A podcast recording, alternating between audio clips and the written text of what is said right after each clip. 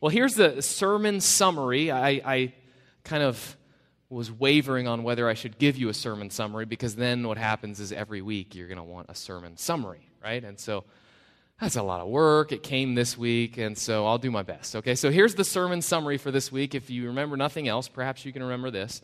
Jesus doesn't erase God's righteous requirement, He completes it on our behalf. Jesus doesn't erase God's righteous requ- requirement, He completes it on our behalf. Now, there's a lot underneath there that we're going to explain, but if you can just take that away, man, we'll be good. Jesus will be so proud of you if you do. Let, tell me if you've ever been a part of this uh, scenario before, one of the players in this scenario. At our house, uh, one thing that happens a lot is asking for forgiveness. Not Kate and I, but the kids, they mess up a lot, and so they have to ask for forgiveness a lot, right? And so what happens oftentimes is we'll say, okay, insert child's name, you can't do, insert completely ridiculous thing they did, hit someone, tear up their toy, whatever. I'll say, you can't do that, you need to apologize. And so the apology comes like, you know, it's of course 100% heartfelt, you know. I'm really sorry for what I did. What? Okay. And the person responds like this the person who is receiving the apology responds with, It's okay. And you'll hear Kate and her I stop. No, no, no, hold on. It's not okay.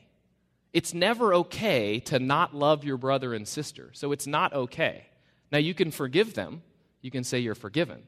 But don't respond with okay. It's okay because it's not okay. Have you ever been a part of that? Maybe you've even responded with, that's okay. What Jesus is saying here is it's not okay. Uh, you, you wonder kind of why Jesus comes and addresses this right here in this sermon, why all of a sudden he's talking about this law thing.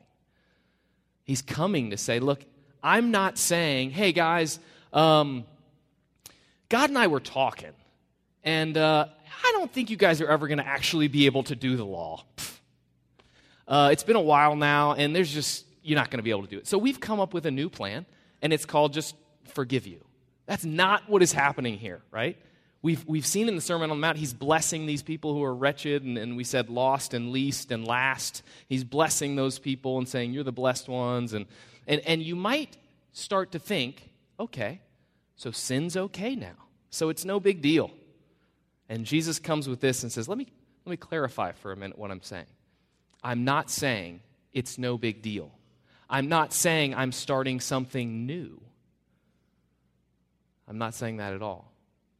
Let me tell you more about this law and how to correctly understand it. So, the good news of the gospel is not, don't hear the, the, any message that we say. The good news of the gospel is not, hey, your sins, no big deal. God loves you. That's not the gospel. The gospel is your sins are a huge deal, a cosmic deal, like a I declare war on God deal. Like you're charging at God with a sword deal. But the good news of the gospel is he pulls his son in front of that sword, goes right through him. And then he says, Welcome, child, to us. Sin is a huge, huge deal. But praise God, we're forgiven. So, what Jesus is going to say here, if you wonder, like I did, that was my first question. Why this law thing all of a sudden? Why go into this, like, uh, theology of the law, you know? That seems like a weird place to do that. He's saying it's the continuation of the story. This is not plan B. This is what we've been, God and I have, have been planning all along. God the Father and I have been planning all along. Now, why does he say in verse 18, For truly I say to you, until heaven and earth pass away, not an iota, no idea what that is. Not a dot, I think I know what that is, will pass from the law until all is accomplished. This is what he's saying. He's saying, don't, don't throw away the law. None of it's going to go away. Not the smallest, tiniest little bit. Not like a comma, not a space. Nothing of it is going away. I'm going to complete every single piece of it. And so what he's saying is look, all of this this Old Testament stuff, the law and the prophets, that was all about me. That was what I came to fulfill. That was leading you to me. So he says some things in some other places like this Luke 24 27. And beginning with Moses and the prophets, he interpreted to them in all the scriptures the things concerning himself. This is Jesus sitting down and saying, Hey, you know the Old Testament writings? Yeah. Let me go through them quickly with you and just explain to you how they're all about me. Man, I, we've said before, but wouldn't it be cool to have that MP3 on your iPad or iPod or something? You know, that would be great. Jesus explaining the Old Testament. Now, we don't have that, but what do we have? Well, what, what we do have is we have the New Testament, the guys who, the, the people who heard these things writing about. We have the book of Acts where they come out with sermons. And what do they say in the sermons? It's the exact words from Jesus' mouth. They're all like, in Acts, they're all like, you know, uh, our forefathers and all these things and the prophets. And it's like, where'd they get that information? I don't know where they got it. They got it straight from the mouth of Jesus right here in Luke 24. Luke uh, 24, 44 then. Then he said to them, These are my words that I spoke to you while I was still with you, that everything written about me in the law of Moses and the prophets and the Psalms must be fulfilled. You got to think the hearers are thinking, uh, Come again? You, your name never showed up in those things. Is this guy crazy? John 5 39. You search the scriptures because you think that in them they have eternal life.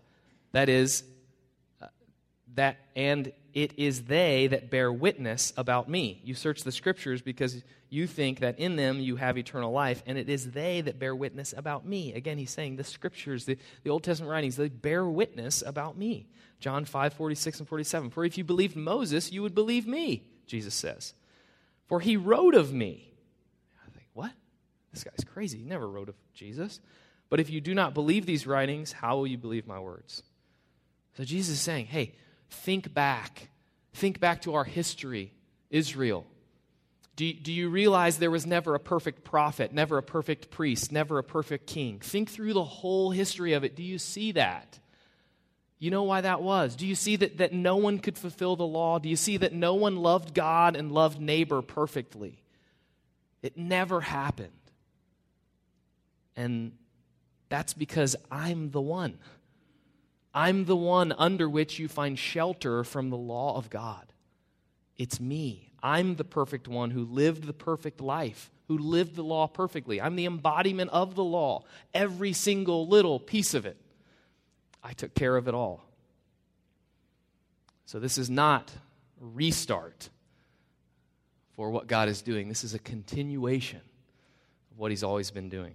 Well, we need to know a little bit more about the law, I think. So um, let's have a little Law 101 class. If you actually have your Juris Doctorate, this will not be helpful at all. But I'm talking about the law of God. Now, when he says law and prophets here, I think that's just shorthand for kind of Old Testament writings. But then he specifically says law.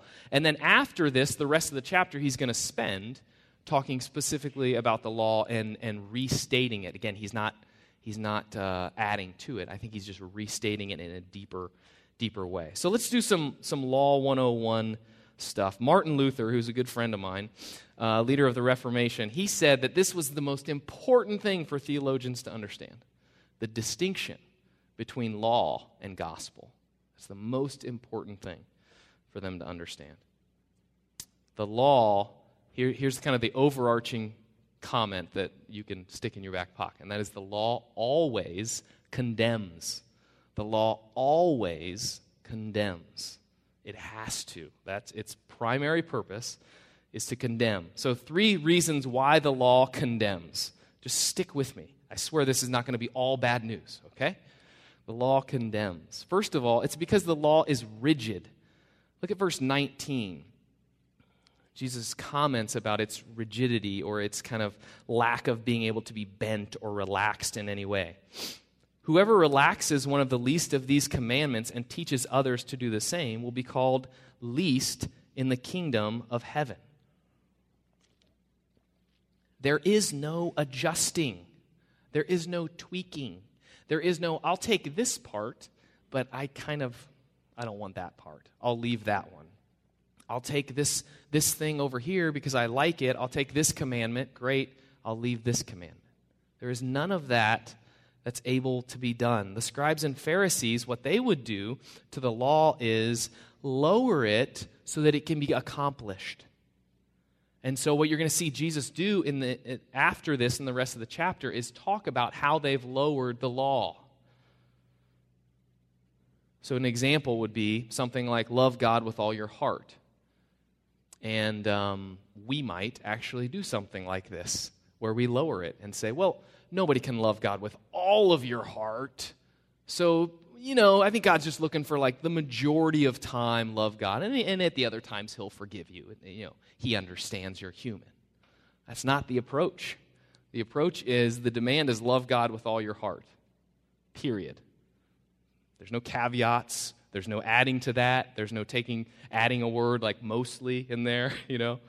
It's, it's always, always condemning. It demands perfection every time. You can imagine a coach if he said, uh, not that I've been watching a lot of basketball lately, but you can imagine a coach if they said, you have to make every shot. You must make every single shot. And you, you know, go and the guy shoots like 80%, which is unbelievable. And the coach says, every shot, you have to make every shot. I can't. I can't do it. That's, that's the role of the law to demand that perfection on you, and then for you to be crushed underneath the weight of it. There are two options when we face the law. You can either ignore it or throw it out, and that's kind of the, the deal where you just say God's forgiveness is baseless, right? Like the law is just done. He just forgives because he's nice. Or you can lower it, and this is kind of like the negotiating terms thing. Like, all right, God, so I can't do 100%, but here's 70 30. How's that sound? That's a good deal, God. 70 30? You do 70, I'll do 30? Okay. 65 35. Final deal, God. 65 35. How's that sound? There's no negotiating of the terms. It's 100% of the law is required. Verse 19, therefore, whoever relaxes one of the least of these commandments and teach others to do the same will be called least in the kingdom of heaven. Why is he so bent on this law thing and making sure none of it is, is uh, changed in any way? Because what happens is the scribes and Pharisees lower the law so that it can be something they meet. And then people don't get the condemnation that they rightly need and, and they feel good about themselves, thus never having a need for a Savior. Do you see why that's such a big deal to Jesus? You see why it's such a big deal that you would not at all touch the law and change it in any way. It has to condemn. Let it condemn. So the law, it's rigid. Secondly, it's revealing.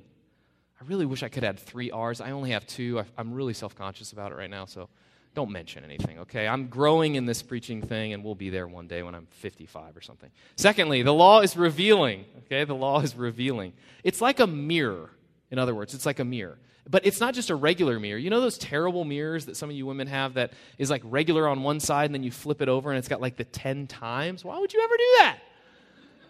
Like, you know what I want to do? See is every clogged pore in my face. No. That's exactly what the law is. It's like the 10 times mirror that reveals to you how absolutely sinful and selfish and arrogant and prideful and hating of other people and God you are. It's the 10 times mirror, it's revealing.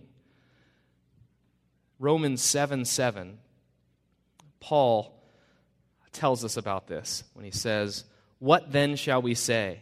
That the law is sin? By no means. Yet if it had not been for the law, I would not have known sin. In other words, the law revealed my sin. For I would not have known what it is to covet had the law not said, You shall not covet. Isn't that interesting?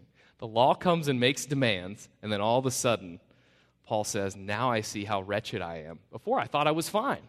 And then it said, Don't covet. And now all of a sudden, all I do is covet. At least all I do, I see it now, right? The law gives us that mirror, that 10 times mirror, which shows every sin and every heart motivation that we have. Number three, the law condemns because it's total, meaning it, condemns every area of life. There's no space that you're like doing pretty good over here and not so good over here. You know what I mean? It's completely total. It, it's not saying, hey, no one is fully righteous. It's saying no one has any righteousness whatsoever at all. It's not like some people are at 20% righteousness. You know, like we don't go around saying, hey, what level righteousness uh, law abider are you? Are you a, silver, gold, medallion, you know, platinum member of the law abiding club? Where are you? And we don't do that. There are no levels. We're all at zero. That's where we all stand. You know, like maybe you just need a law coach. That's what I would be if we, if we could. I would be the law, law life coach. You know, and you'd pay me to help you live the law better. Oh, it sounds horrible. Glad I'm not that. You'd have to pay me a lot of money to do that. No one's farther than anyone else. It, it's, it's kind of like this Genesis 6 5. The Lord saw that the wickedness of man was great on the earth. Now, he could have just stopped there. But he says, let me, let me tell you exactly how wicked I mean. That every intention of the thoughts of his heart was only evil continually. Oh, dear God. Every intention of the thoughts of his heart was only evil continually. That covers pretty much all the bases. All of it. Zero righteousness whatsoever in these people. It doesn't let, allow any of us to judge. It gets into the nook and, nooks and crannies of our, of our life that we didn't even know where we were sinners, right? We're just, we're, we're born deficient and we don't even see it. And then the law comes along, like Paul says, and it sheds light on it. Here's some examples. Do not murder. Oh, hold on. When I say do not murder, by the way, I mean if you're ever angry at anyone else. Anyone? Anyone still standing after that one? Adultery. Oh, but but hold on a minute. What I actually mean by adultery is anyone who desires someone else besides the person they're married to. Hmm. Anyone still standing after that one? Oh, in your righteousness, um, it must be far above the people who are the most righteous people on this earth right now, the scribes and Pharisees. It's got to go 10 times past, 100 billion times past that.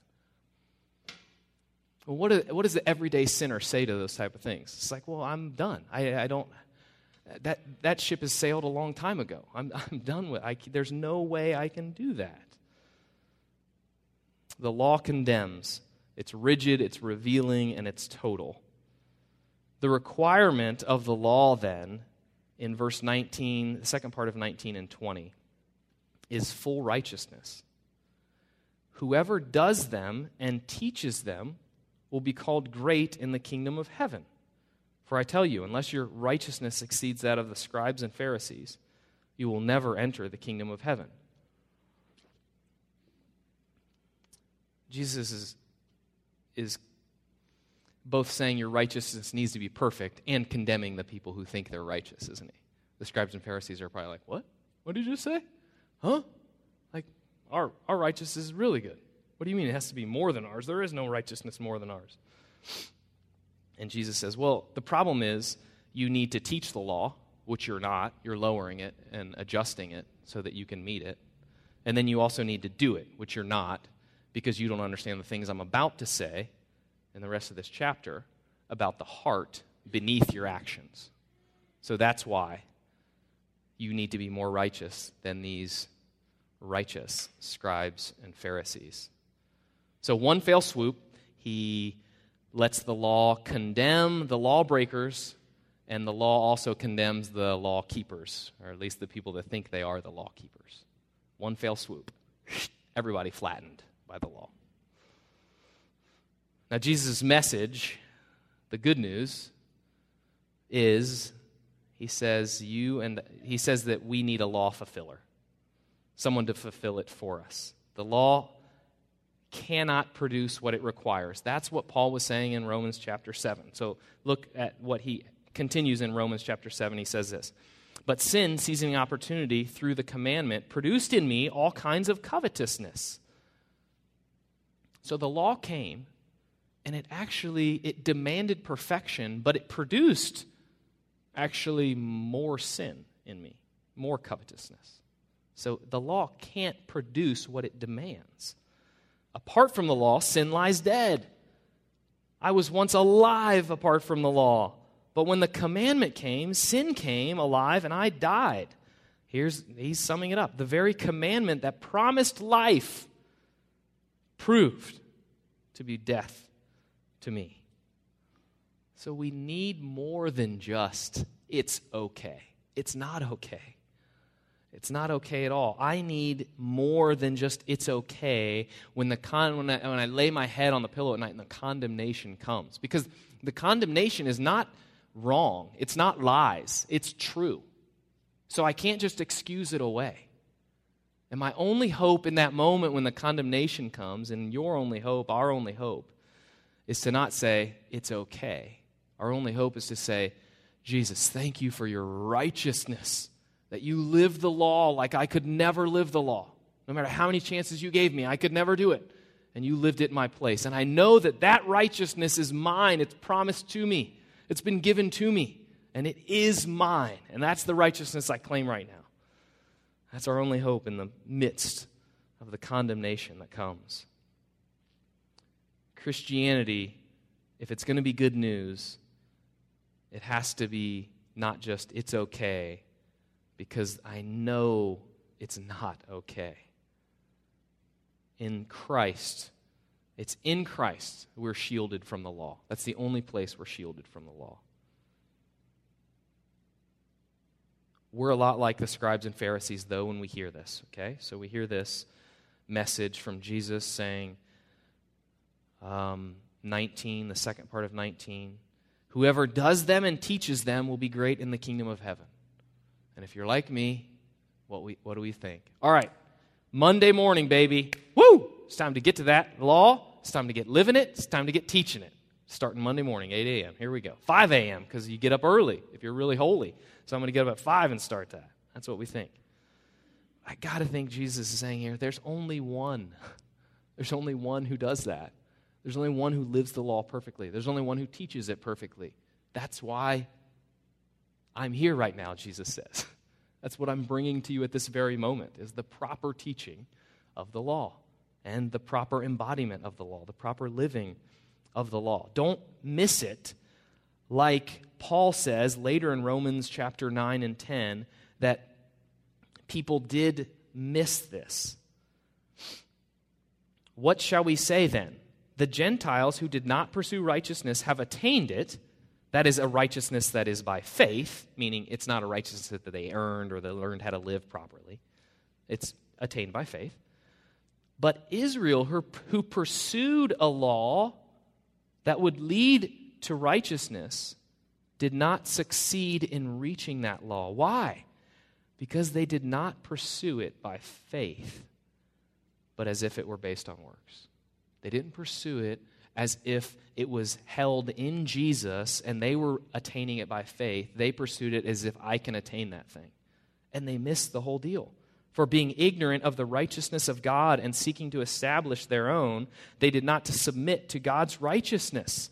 For Christ is the end of the law for righteousness to everyone who believes. For Christ is the end of the law for righteousness to everyone who believes. The sermon summary Jesus doesn't erase God's righteous requirement, He completes it on our behalf. Now, what is the difference other than like some good theology talk? What is the difference to you tomorrow, to all of us in our daily lives, if Jesus actually fulfilled it or just erases it? Like, what, what does it really matter? Well, think about our response in the midst of sin. Um, there is a great distinction that Jesus is giving us here, and that distinction is there's a difference between being soft on sin and being real about your brokenness. That is a tremendous distinction that we have to make sure we hold a difference between being soft on sin. That's not what we're talking about. That's not what Jesus is talking about. That's the, that's the like, don't worry about it. That's soft on sin. What he's saying is, no, I'm not being soft on sin, but I am being real about your brokenness. And you'll never, ever, ever be able to accomplish the law. So, are you and I forgiven every single time over and over? Thank God, yes. Does that mean God doesn't care about sin? No. He punished his son. We're going to come into Good Friday and we'll remember how he punished his son. Gosh, he is wrathful against sin. But he's also real about our brokenness, and that's why he accomplished it for us. The law condemns us. Our response is not, eh, who cares? Our response is, thank God for Jesus who lived that law perfectly so that I might receive love from God instead of the condemnation that I deserve from the law. Listen to this quote as we end from Martin Luther, sums it up well. For God speaks through the law, saying, Do this, avoid that. This is what I expect from you. The gospel, however, does not preach what we are to do or to avoid. It sets up no requirements, but reverses the approach of the law, does the very opposite, and says, This is what God has done for you. He has let his Son be made flesh for you, has let him be put to death for your sake. Praise God for the good news of the gospel. Let's pray together.